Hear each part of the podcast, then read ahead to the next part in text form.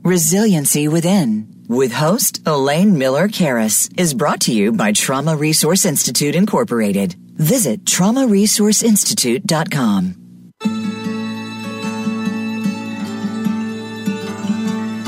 Welcome to Resiliency Within, featuring your host, Elaine Miller-Karras. In unprecedented times, our beliefs and well-being are put to the test. When we take the things we've learned in life and look at challenges in a whole new way, we learn to develop resiliency, which can then be used to promote healing and personal strength. Now, here is Elaine Miller-Karras. Welcome to our international audience. This is Elaine. And we are also live streaming on Facebook Live at Resiliency Within. If you want to send me a message, you can reach me at Elaine at resiliency within dot com. It is my honor to have on today's show Doctor Mark Vonnegut, and he will talk to us about his new book, The Heart of Caring: A Life in Pediatrics. Doctor Vonnegut has spent forty years treating children for coughs, fevers, ear infections, and more serious complaints. In that time, he's seen the American medical system change in ways he couldn't have imagined as a medical student, some of them good, others not so good. But what hasn't changed is his commitment to his young patients, whether recounting the cases that have stuck with him or detailing the changes in medicine that he has seen over the past four decades, the privatization of healthcare, the barriers to mental health services, the skyrocketing costs of insurance and pharmaceutical drugs, and the decreasing quality of care. Doctor Vonnegut is a personal guide through what is often seen as an impersonal system. He doesn't pull any punches in his criticisms of the medical industrial complex.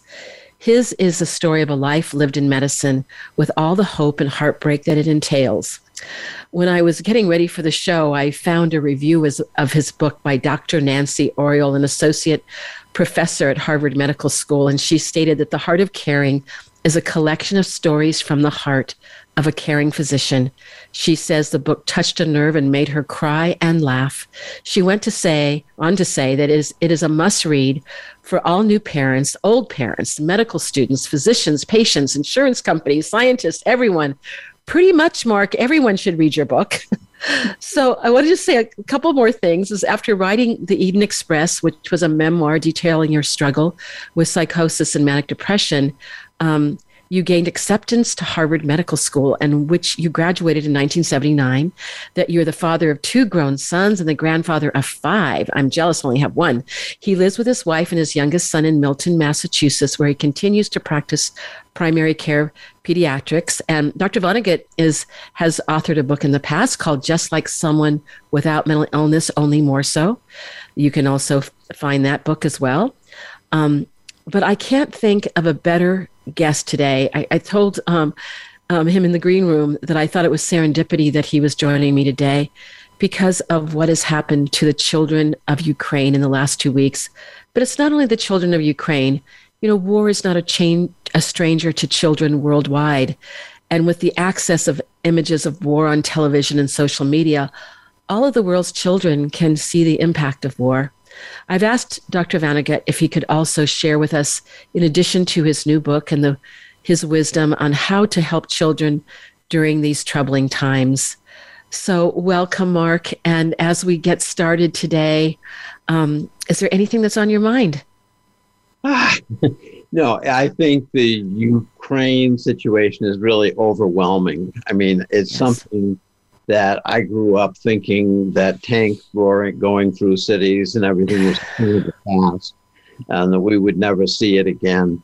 Um, I actually remember uh, Hungary, where the Russian tanks came rumbling through, uh, and there were all the refugees um, and so. But it was. Uh, it really was something I didn't, I, you know, it, it, it, um, you know, I don't know how to explain it to myself, let alone explain it. Right. And I think like a lot of, of, of, um, things we talk to children about, it's, it's, it's, it's better to be a good listener than a good talker and find out, you know, what their concerns are. Um, uh, and kids, are they have a natural resiliency which is severely tested these days, um, but they have uh, a pretty natural empathy. Um, they take in what they can take in. And a lot of times if a child just really doesn't get something, if they're a really young child, they don't take it in, be it, you know, uh, be it death, disease, war, whatever. Um, and so I think a lot of times adults all want to be the perfect parent, but there's, I don't think there's anything to do here except the th- you know, you tell the truth about how you're feeling. Like I, I remember telling my son, it was around some political thing. I had the honor of driving, uh, I call him my refresher course. He's now nineteen, but um, school every day. And, and it was something very upsetting. And I said, I grew up believing in this and this and the opportunities and everything. And now I'm really discouraged. And my nineteen-year-old just turned to me and said, "Welcome to my world, Dad." And oh my goodness! Have have sort of already uh, they are unfortunately old and wise, uh, and the world is not the wide open uh, place it was for me when I was eighteen or nineteen. Although Vietnam had kicked in by then, but I grew up really um, very optimistic and and idealistic and. Yeah. yeah, I think I would have to agree that I probably grew up a, a similarly, but we didn't have the same images available to us, I think, as the children of this generation have. And I was talking to a, actually one of my best friends from high school. I mean, I have to tell you how fifty years ago when we were in high school, and we were talking about, um, she was telling me about her, her um, grandchildren, and her one of her granddaughters had said to her how, how they live in Silicon Valley. She said, "I'm really worried," she told her grandma, that there, that the nuclear war could come to here, that they would send a bomb to our our neck of the woods because of Silicon Valley. And that was right after the war had started, um, the invasion by Russia to Ukraine. So how do you respond to, to um, a child that may be asking a parent that question right now? Mark, I know that's a, you don't have any easy answers, but maybe together, well, collective what? wisdom. The real threat to kids and what they're really worried about isn't the nuclear bomb. Uh, they're worried about separation from their parents. And I think, um, you, you know, so for uh, uh, a parent to share their own tears and hopes and worries and stuff like that, then at least the kid doesn't feel alone. And I really think uh, the real danger um is is is that they're going to lose connection with their parents. Uh, yeah. And um, I, number one, when you say, I please turn off the T V. So that was what I, I was hoping that you were going to say that. This Kids is, are getting too much, right? That are being pumped into their little eyes. And, and you're passively taking in. I mean, um, I think you have to keep up on events. And I'm, you know, I, I, I'm a information junkie too, uh, but you can do something like scan the headlines on B B C News, which is slightly less histrionic. Um, but I think, please stop. I mean, I grew up watching the news with my family, and that is uh, that is a horrible thing to do with children now. Uh, yeah. So we off. need to we need to turn off the and, and give them little sound bites. Right. If we're going to watch them, I think that's probably good for, you think that's good for the parents too? Because I know that when you, when you're a pediatrician, I know you're taking care of kids, but you take care of the parents too, don't you? Many times. Yes. All the time, you know, they come and say, no, he doesn't have cancer, but why do you, you know, what happened to you in your childhood? And yeah. a lot of times I do. One of the things, if a parent really isn't understanding their child and feeling alienated, I, I you know, I hope that uh, the grandparent's alive, and I ask the mother to ask her mother what she was like as a child. Ah, so you can, helpful. you can, um, but yeah, it's it's it really is. Uh, as a as a diagnostician, uh, most of the time, I know whether you have a strep throat or an ear infection or pneumonia in less than a minute. So with this um, going on in this social media as well, because there's one thing about turning the T V on, but social media is a whole other mechanism that we certainly, when we were young, didn't have to deal with. And children are on that a lot. Teens, I mean, that's the way they communicate with their friends. What is your advice about social media? Because I know that kids are not going to leave their phones. Um So how do we do that? Yeah. unless you can get grown-ups to leave their phones. I mean, because the grown-ups really are worse. We have a, you know, no cell phone beyond this point. So you'll be talking to a parent about a very serious medical thing that's going on. And so the child and you are having this conversation and the parent will say, oh, excuse me, I have to take this. You know, so. Oh, gosh. It, it, so kids are used to being, you know, cut off or say, hey, mom, you know what happened today at school? Oh, excuse me, I just have to take this. And um, so I think people should be aware that, you know, grownups are in many ways with the social, they're worse than kids. Yeah. Uh, they're what more, are we role modeling? What are we ro- role modeling to our children? Right. And you can have this thing, okay, it's six o'clock, everybody's cell phone goes into the lockbox. You know? Ah, now that that's something. That would be, so every, so like you have these um, social media zone free time zones during the day. Right. And, and, and, and, but it is causing, you know, physical and mental distress to have, uh, not to be, I, I think, teenage girls are particularly vulnerable to social pressures.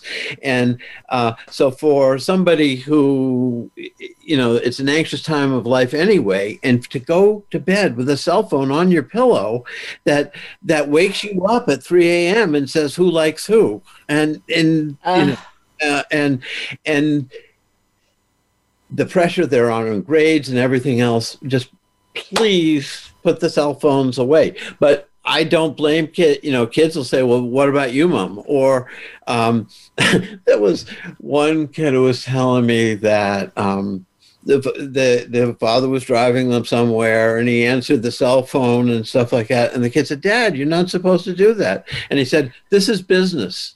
So in other words, business and responding to a cell phone call trumps safety conversation. Oh my! No, that's kind of that's not good. This is business. So, so we I, really I, have to think about how what kind of role modeling we're doing for our children, right, if we expect them to also dial down on their social media activity. Right, and you okay. and that goes for so much. I mean, if you, you know, uh, mother says, well, they're not getting enough exercise, they're not eating well or whatever. And so you just say, well, they're not going to do it alone. Well, the, the whole family is going to get rid of the junk food. The whole family is going to walk two miles a day. The yeah. whole family is going to put their cell phone away.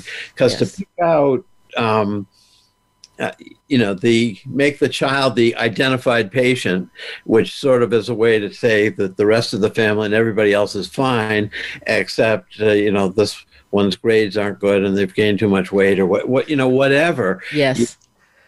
You, you should never, you know, pick a child apart and say, uh, pick a child and separate them out and say, you have to do something special while your family's just fine. Well, I, I think I, I'm certainly feeling a little guilty right now because I think sometimes I'm too connected to my phone. So I'm going to bring this back to my family when we're all together. Maybe we should just have a little, like a special box. We put them all in there, Good. iPads, iPhones, and okay, for this hour, we're just going to be the family. All right. That's, that is great advice. All right. In dinner, you have dinner without media. Yes. And you could t- actually talk one-on-one to, or within right. the, the family system. Okay. You don't have to be texting each other across the table. Okay. So let's move a little bit to um, our next question, because I, I want to find out a little bit more about, about you. So why did you go into medicine? Why did you decide to take this path in your life? Ah, it's, it's, um, There there are good reasons, like I think I grew up with a sense of wanting to be of service, uh, of feeling I, you know, I was going to be a minister for a while. Um, and, um, but I, and then thinking in the, after the sixties, when the world didn't end, I think we went out and started a commune thinking we needed to ha- to create a safe space for our friends and families. Um, but then when when that sort of burned itself out, we found ourselves as being people in our mid-twenties without jobs. And, yeah. um, so I, what are you going to do for a living? Yes. Right. And I had the additional um, uh, well, it's a, a, the additional factor of having had uh, psychotic breaks and being in a hospital. So I looked back at all that and said, if it hadn't been for that, what should I have done? Well, I was good at chess. I was good at math. I love science. I should have been a doctor. Um, but I think part of it was um, I had a huge chip on my shoulder from being mentally ill and uh, desperately wanting to prove that I was not damaged goods. And if I could come out of there with a, you know, with a degree from Harvard Medical School, that would sort of prove that I was okay. Wow. So, I mean, it was really from, I guess, from the challenge of having a mental health condition and the suffering of that, but then to say, who am I? I mean, I think that happens, you know, I hear I'm a licensed clinical social worker. People in, in medicine and in mental health sometimes say, oh, that's the person with that condition. We hear a lot, let's say, of borderline, for example. Mm-hmm. And then the person is no longer a person. Mm-hmm. They become this, you know, constellation of symptoms that sometimes are not very positive. Yeah. So to actually pull yourself out of that paradigm, mm-hmm. you said, I'm going to show myself and the world mm-hmm. who I am. The full potential of who I am. Is that, I mean, I don't know if you were thinking those thoughts when you went into medical school, but I'm putting that on you right now. But I, I do think um, then and now um, there is a general underestimation of the capacity for people to recover from uh, mental illness. And, um, and so, um, and there was a, then and now there was a general ignorance about what causes mental illness. And, um, and, and so I felt, um, there was part of, I need a job, I'm twenty-five. and um, But it, there was also the sense of, uh, this is really transformative kind of knowledge, that mental illness isn't caused by a bad mother, that and that people can get well, that people aren't permanently broken. Um, and, and so certainly, I mean, here you are as a pediatrician for forty years. And so what was the segue that went from, okay, I'm going to be a doctor, and you got into medical school, and not a bad medical school, by the way, pretty good one. Um, and uh, and then you decided on pedi- pediatrics. What made you shift to that be your journey? It was the experience. One of the wonderful things about medical school is you get to, it's it's like you get to be a surgeon for two months and you get to deliver babies for a month and you get to, and you see what you like. And it was um, the resilience and the liveliness of children and yeah. how they could, you know, w- with a disease or an injury or whatever, Um, you, you know, they sprain their ankle and they're better in a week. We sprain an ankle, you know, we're we're in rehab and physical therapy for whatever. They, but and it was also just liking being around pediatricians and yeah. finding that that uh, um, if it was my sense of humor and whatever, um, whereas. You know, sometimes in some of the services, people were taking themselves so seriously. The thing I like about pediatricians is they didn't take themselves so seriously. And I also like to say, uh, we look younger than we are. And we laugh. Well, I, I have also noticed about pediatricians. Now, I don't know if you agree with me, but I found there's a lot of sweetness in pediatricians, that there's a kindness that I sometimes didn't see in other professions. Um, not to say that, you know, we all have the capacity to be kind, but do you think that's true? I was going to get your opinion on that. Yes. And I think, I think we are allowed, um, because we're pediatricians, to be slightly childlike and sweet. Yes. Well, I guess the other thing that, that occurs to me, and I want to ask you this question, is that when you've had a mental health And, and condition. Um, and if you can work with children when they're young and and shift the paradigm for them and their parents, that may that may spark a completely different course for that child and their self-view, and also helping parents understand, because we know that some conditions run in families, for example. So I, I, I like to say, let's talk about the biology versus pathology. I think in Western medicine, we try to pathologize everything. And if we can bring in like the neuroscience and the biology of some of the conditions that happen, I think it can really shift how people look at themselves in my experience. So I don't know if you want to comment on that, whether that's part of your journey or not.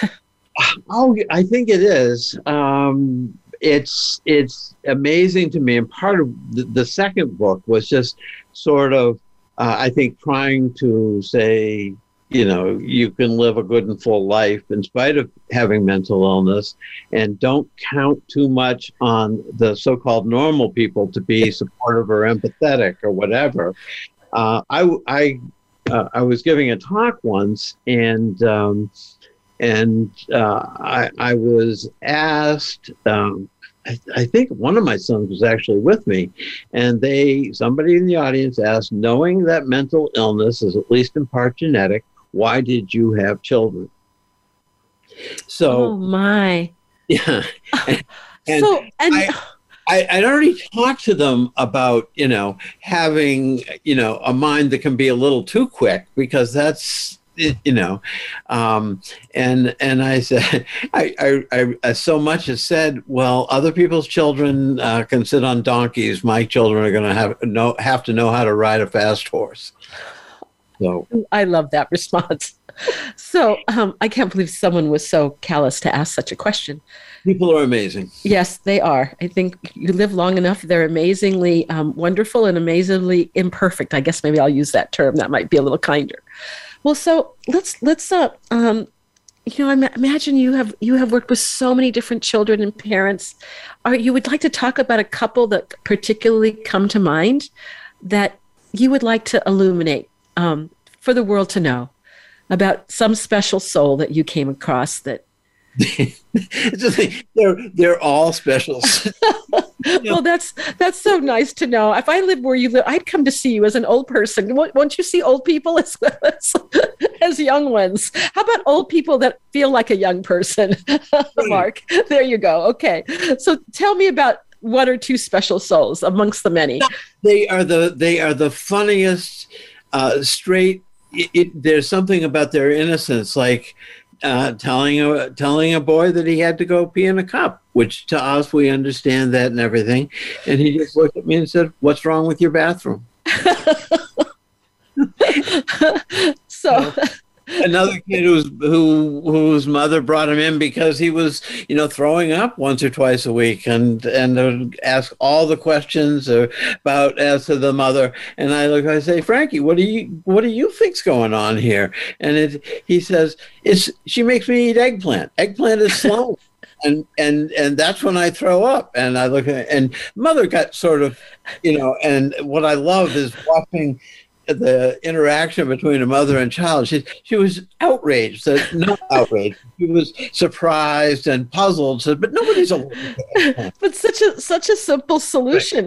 Right. Just stop feeding the child eggplant. He's going to be fine. So so I took organic chemistry and all those things to, to be able to say, "Here's what we're going to do: no eggplant for two weeks. Let's see what happens to the throwing up." Magically, it went away. So. What I love is, you know, I do have, uh, uh, you know, you have to be able to make, you know, um, diagnoses, and sometimes it's complex and stuff like that.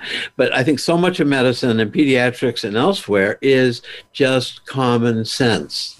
You know, and just sort of being and, and letting a child or uh, adult see something as something that they can, in fact, do.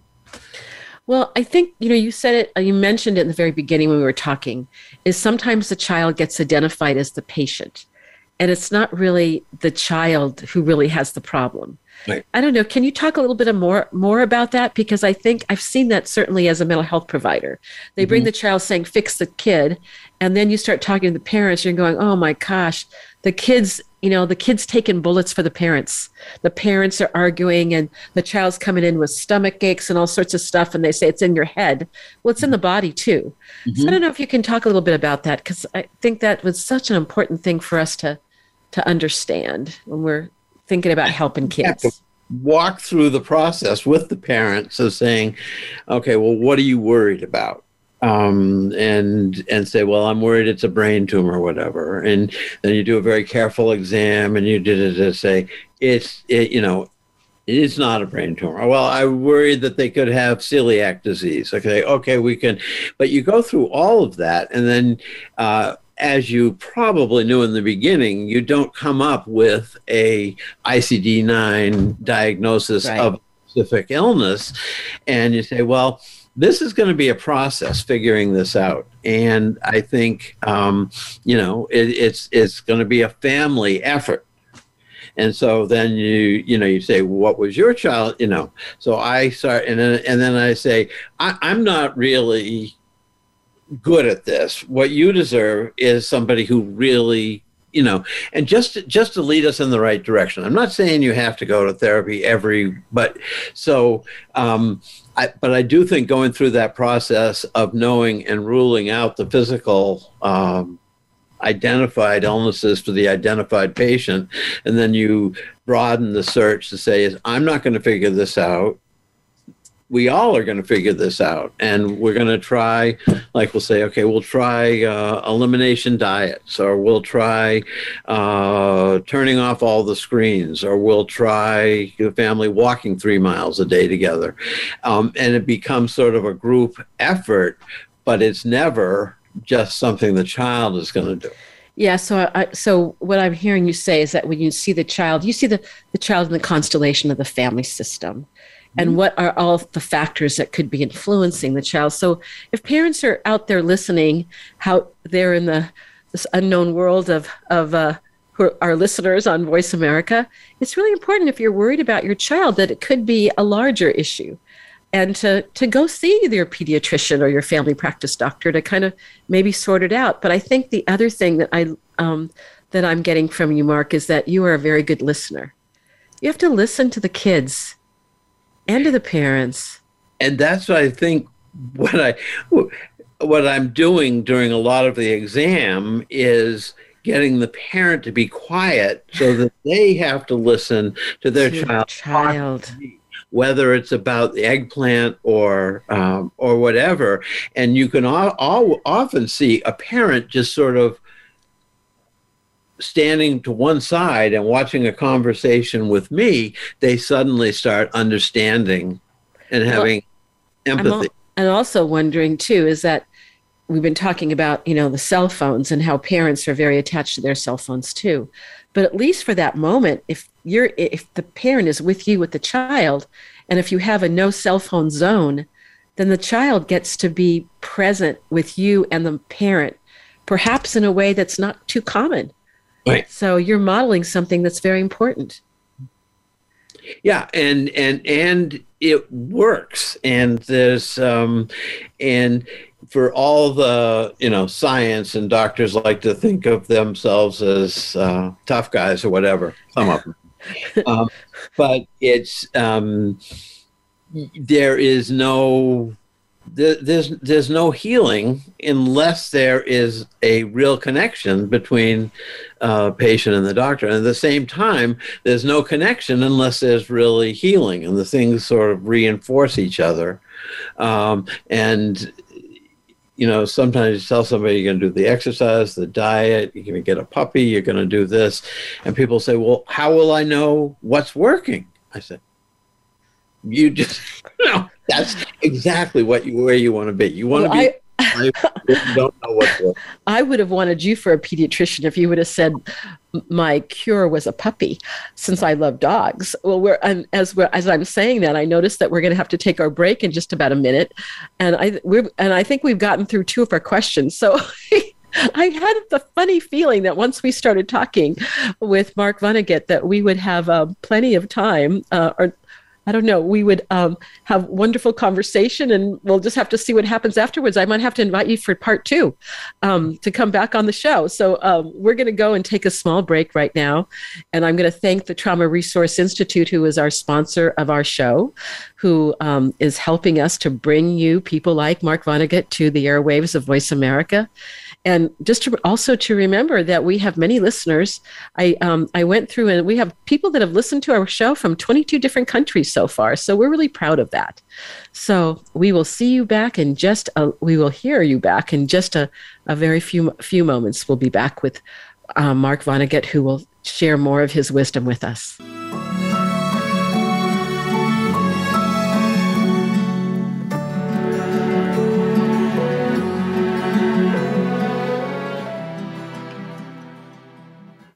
The Trauma Resource Institute is a nonprofit organization cultivating trauma-informed and resiliency-focused individuals and communities worldwide.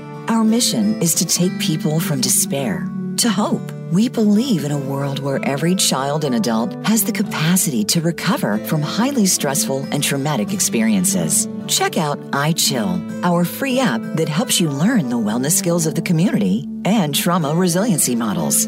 Go to trauma resource institute dot com for more information. Elaine Miller-Karras' book, Building Resiliency to Trauma, The Trauma and Community Resiliency Models, is available on amazon dot com. The book is about how to cultivate resiliency during and in the aftermath of traumatic experiences. The book also addresses body-based trauma interventions, combined with psychoeducation about the biology of trauma and resiliency. Elaine also offers personal consultations. For more information, you can contact her at elaine at resiliency within dot com. These days, everyone is looking for information on staying young, healthy, and fit. The Voice America Health and Wellness Network is here to help you on your quest to better health and a better you. We talk about everything from diet, fitness, and aging to substance abuse, personal growth, mental health, and much more. Learn from our experts who cover health and wellness from traditional and holistic perspectives. Tune in to the Voice America Health and Wellness Network. Healthy living starts here.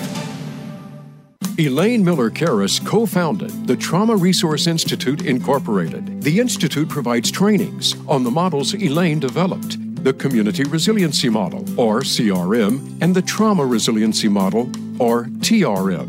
If you would like more information about the Trauma Resource Institute or how to participate in trainings, visit the Institute's website at trauma resource institute dot com. That's trauma resource institute dot com. Trauma Resource Institute. Build resilience, awaken hope. Your life, your health, your network. You're listening to Voice America Health and Wellness.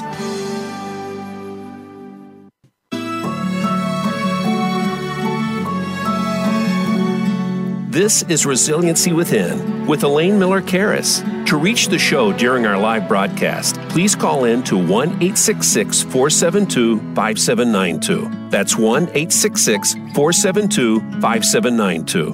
You may also send an email to elaine at resiliency within dot com. Now, back to this week's show. Welcome back. I'm here with Doctor Mark Vonnegut. We're talking about his new book, The Heart of Caring: A Life in Pediatrics. We've really just been having a wonderful chat about his wisdom and sharing some of the gems of the special souls that are in his practice. He still has an active pediatric practice. Now, are you in Boston? Is that where your um, your Quincy, practice is located? Quincy, which is just south of Boston. Um, it's right near what they call the Braintree Split, where you go in one direction, you go to the Cape, and the other direction, okay, go to New York or wherever. So it's it's convenient from uh, lots of different directions, and we're on the T, which lets us have a really wide variety of patients, which I which is which is which is great. Don't want to have all the same people. Yes, and we were talking um, during our um, our little short break, and you were we were talking about tears. And I had mentioned that um, a dear friend of mine, Magdalena Serrano, talks about sweet tears. And I had I had um, made the assumption that you have shed many sweet tears in your life, as well as, I'm sure, sorrowful tears. And you sh- you were beginning to share a story about a young man with that was diagnosed with Hodgkin's lymphoma. Do you want to share a little bit of that on the air? It's such a sweet story, Mark. It was... It, in the beginning of trying to figure out what his weight loss was about and everything else, and it was just sort of a coldish clinical kind of thing, and then the x-ray, and I I recognized what I thought was going on and was making the diagnosis, and then it was confirmed. And then that sort of clinical approach kind of fell apart, and um, and I, I, I literally started crying. And and so here my my patient with the cancer is saying, it's okay, Doctor Vonnegut. It's mm. you know, uh, we've I think it's an eighty percent cure rate. I've got, you know, if I want to have children, um, and I was just it, it, you know, it's it's it, the chemo's not that bad, and and but the thing is, here's somebody I took care of when they were a baby, who now has cancer, who is now comforting me and telling me that it's going to be okay. What other job can you have that happen? Well, it just seems like there's so many heartfelt moments that you've shared with people. And there's there's something that you shared with me before we got on the air, which is something that you've carved in your in your office. Could you share the, the what's on the carving in your office with with our our listeners on Voice America?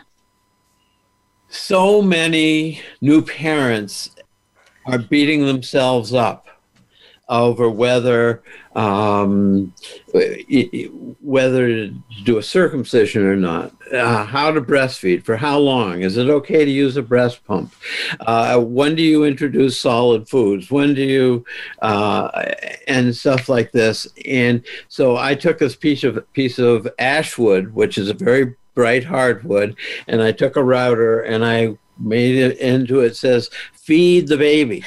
And I will come and show this to mothers. And say, if you want to beat yourself up, I have a stick here you can use. Just feed the baby, and uh, and see that's a, it means so many things. Feed the baby, of course, but and that's that's why that's why it's a good stick to have around. Well, you know, when I when I when I heard it, um, I often talk with people that are struggling with self-compassion. And there's something about the statement of feed the baby. It's like, oh, just feed the baby inside of you, that innocence that we all have that can get shrouded with mm-hmm. all the things that happen to us in life, the judgments that we make on ourselves or that others make towards us. But if we just kind of rock and feed that baby, that's yeah. not only... And that's how you... You know, yeah. You, you are a perfect... If you can feed the baby, you are the perfect parent. Yeah. So can you tell us maybe a few more stories about your patients? Um, I know you're still actively seeing them, and um, I just love to hear the stories. So I'm going to ask you, you know, is there another one that comes to mind? Oh, it's um, sometimes uh, you are just, you know, I feel just sort of like awed by the courage of, of people. I mean, this couple that came to me said, you know, we know through amniocentesis that we're, our child is going to have osteogenesis imperfecta, which is a dreadful, dreadful illness where your your your your bones are actually eggshell thin, and and they said, uh, you know, we want you to take care, uh, help us take care of the child. We absolutely will not uh, terminate the pregnancy, which would have been the advice of ninety percent of, of uh, and so, um, and and then, uh, you know, watching this family uh, deal with this, and, and on the other, the other parts of the book are how difficult uh, insurance people make it to take care of a child with serious asthma, osteogenesis, imper- Hodgkin's disease, you name it.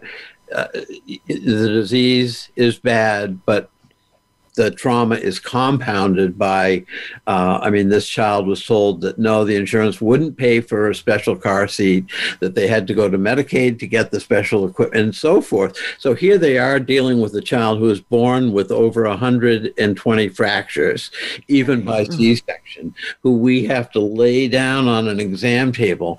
And they are having to deal with a case manager who's telling them what they can't get. That they just, you know, so, but anyway, it's sort of the whole picture of the courage of these people, um, and and and watching this child become a little bit tougher, and then a little bit tougher, and he's he's he is going to be he's going to be short, he's going to be all these things, but you know he he has a you know. he he's going to be a marvelous something, but just but just getting to be part of that picture rather than uh, the average uh, medical encounter now, uh, you are seen by somebody you've never seen before, you're never going to see again, who probably is not going to get any follow-up in, in terms of, of how you do. Um, and so there's no connection, there'll be no healing.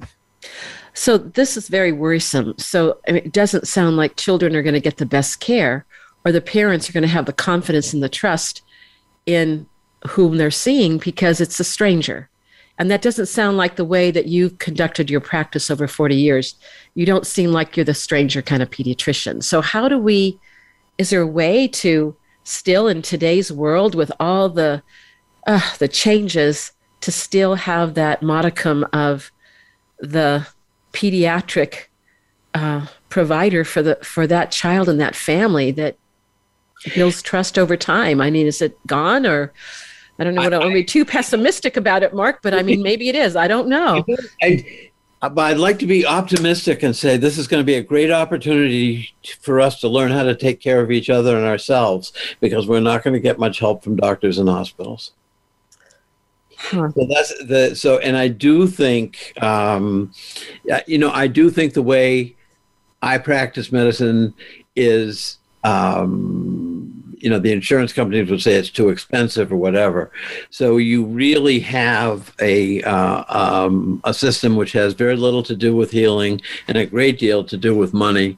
Um, and and so can I say, oh, we're all going to get together and the nurses are going to lead us and we're going to get better quality care and more nurses in the hospitals, which is what we need, and so forth.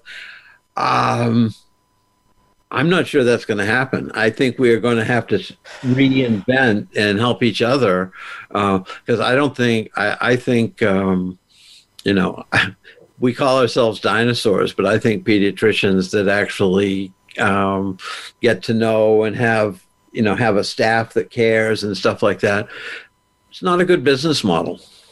Huh. So, so what kind of advocacy do pediatricians do to try to change the system? I mean, you sound from what you're saying like with the, the child that needed the, the car seat, that mm-hmm. I imagine that you've had to write letters and be an advocate for that child in systems that seem, you know, like you can't penetrate them. Um, and I imagine you've been somewhat successful, but maybe not all the time. So, you know, so what are some of the, the, ch- the I don't know, I guess if we can t- talk about some solutions, um, if you're that parent with that special needs child, you know, how do you negotiate these crazy systems? I don't think you, the, the thing is, it's set up so that we as individuals, as doctors, as practices, as specialties, we're all playing one-on-one against, uh, you know, it's like a game of poker where the other guy has all the chips. Uh, I can't, I do have to write letters that say, uh, Maggie still has no left leg, uh, you know, or this this patient, in, you know, still needs a wheelchair. I honestly, in my mind, I say, wh- wh- what does the insurer think? And I think what the insurer thinks is that at some point I'll give up and stop writing the prior authorizations for the necessary stuff. At some point, it'll be too complicated for me, too expensive for me to take care of complicated patients, so they will just be sent to emergency rooms and get lousy care because that works out best. So I'm very cynical. Uh, I would love it if people would notice things like what we did to deal with COVID nineteen is we dropped co-payments. Nobody, I don't think very many people noticed that, but that was a necessary uh, thing to make uh, medical care much more efficient, safer, all the things we want it to be. And it saved patients hundreds of millions of dollars. Co-payments are, you know, they're, They're horrible for everybody. Even if you've never been sick a day in your life, the co-payments are part of what jacks medical care up. So your family is paying twenty thousand dollars a year to access nothing because you have a six thousand dollars deductible. So it's really a horrible, horrible system. And if people would say, oh, it's all of us, And doctors are just as bad. Like the doctors at Mass General say that they want to make more money than the doctors at Beth Israel. And the doctors at Beth Israel are ticked off because they want a better contract. So um, so instead of getting being together and saying, we're all being treated badly, um, and, and, and we are going to stop doing things that hurt patients, and prior authorizations, deductibles, uh, enhanced reimbursements, quality, all of these things which sound good, they all harm patients.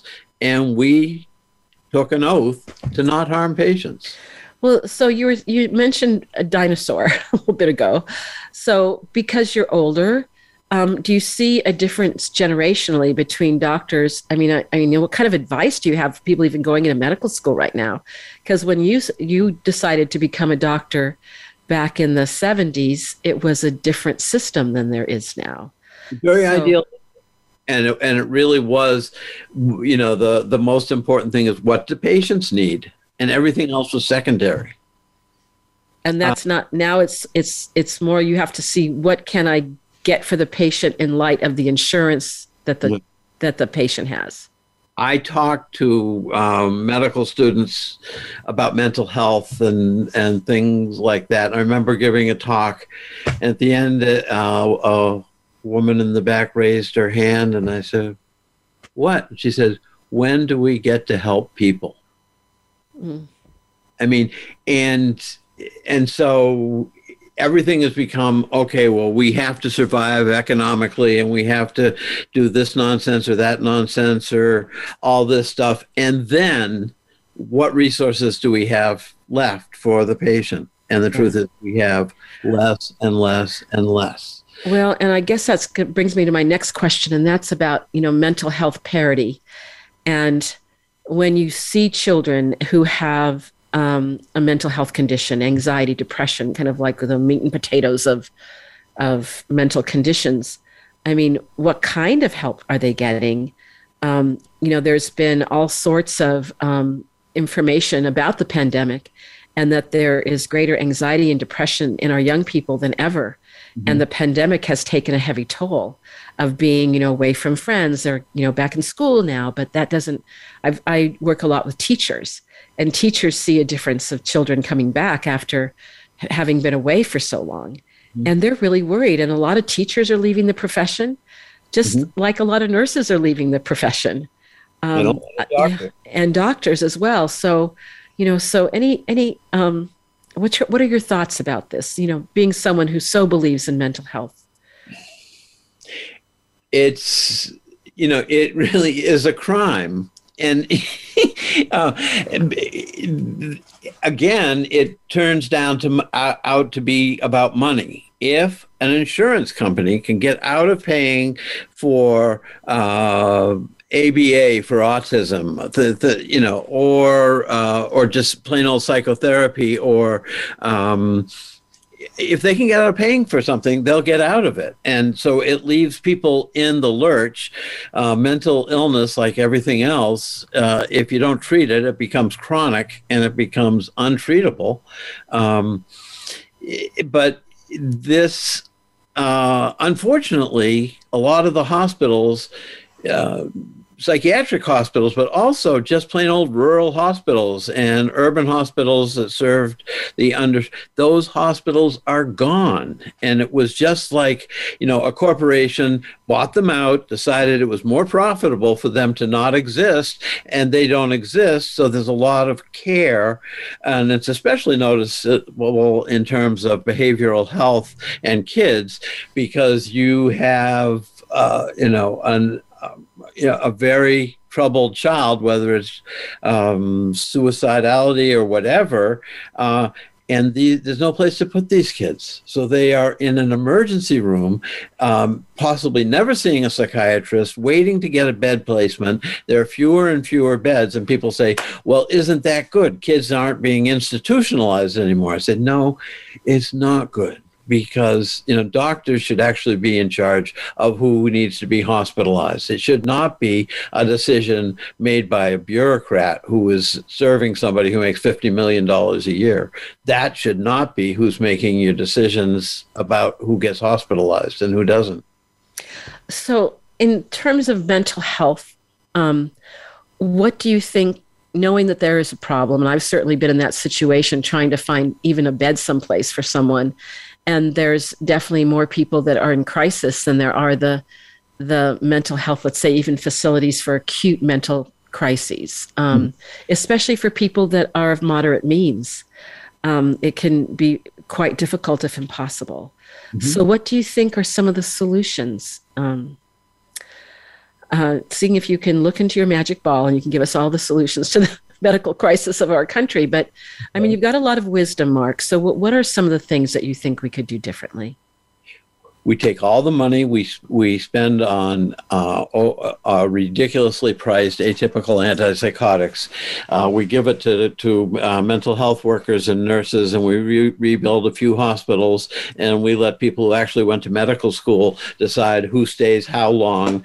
And it's it's it's so we are, you know. Uh, the amount of money we are wasting on medicine, which is basically being used to kick people out of the hospital after two weeks and decrease their chances of relapse. But also, if you keep people on those medicines, they're not going to medical school. So, and so that's kind of, I'm going to kind of circle us back to you now. And because when we first started talking, you said one of the, you know, there you were twenty-five, you'd had a mental health crisis, and you were going to you were going to show yourself and others that you are a whole person.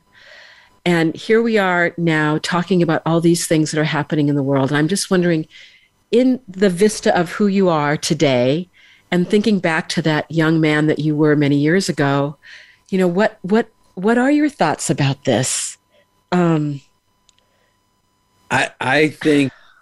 Young people with mental health issues um, think that they're the only, like, they're the only ten-year-old anxious girl who has ever been. Right.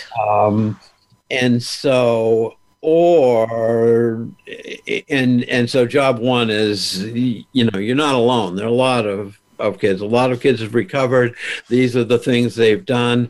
Um, the other thing is that you can get well in spite of your parents, in spite of your society.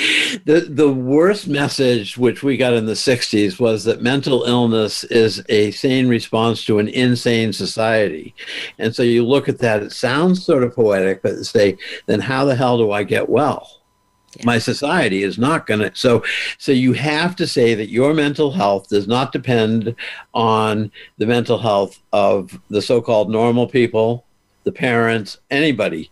This can, you can, from within, I like the name of your show. Yes. uh, the, you know, you can, um, you know, find the resources, the connections. You can get better. Thankfully, you do not need your mother to get better. You know, you don't need your, you, you know, you don't need uh, Putin to get better. You don't, you don't need, um, you can, um, you know, be strong from within. And yes. You have to be, because you can't count on the, you know, employee assistance program, or you can't count on, these people are nice and they can be of somewhat help, but you cannot feel that you will not get well unless, you know, the world treats you better, unless you get a job. Well, so um, Mark Vonnegut, you have been the most wonderful guest. We have talked about such important issues today, not only about what's happening in Ukraine, but something dear to my heart, which is mental wellness and mental health. But what you just shared with us is what else is true. That I hope that every young person, every person out there that may be struggling with a mental health condition can hear the words of Mark Vonnegut, that there is hope, that there is something from within, that with support and people that care about you, and with, a, with you know, I guess your own courage and strength as well, Mark, that um, you've had forty years of what sounds like a very worthwhile life, where you've contributed so much to so many people. And I want to remind everybody that Mark's book is called Heart of Caring, A Life in Pediatrics. And where can they find this book, Mark? Where should they go? We talked about it before. They should, they should go to their independent bookseller. Okay. Well, unfortunately, mine not. If that exists so, in your community. Yes. Uh, you go down the line and, uh, you know, ultimately, um, you know, you can Google it. You can find it other places or whatever. Um, and, um, you know, I it made me feel a lot less like a victim to have written the book and just sort of lay out. And just, as I say, it's a love letter to my profession and my patients. And I'm afraid people aren't going to be able to get that same care in the future. Well, the, the love letter certainly was shared today on the show. And I want to also let people know that they can get in touch with you at w w w dot go to m v peds dot com if they'd like to contact you directly. And as we, I cannot believe we're in our final minute. It's gone by so fast. But I want to share something from Mahatma Gandhi.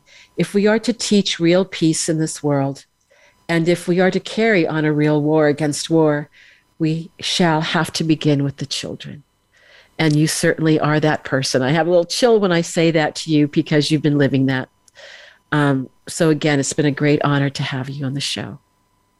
Until we meet again, signing off on Voice America, this is Elaine Miller-Karras. I'll see you next time at the same hour, with um, celebrating Social Work Month with two lovely women from Loma Linda University who are spreading healing throughout the world, Kimberly Freeman and Doctor Beverly Buckles.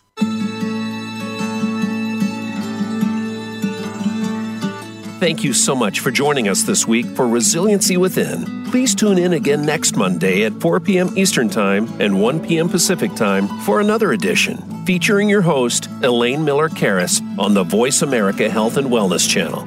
We'll talk again soon.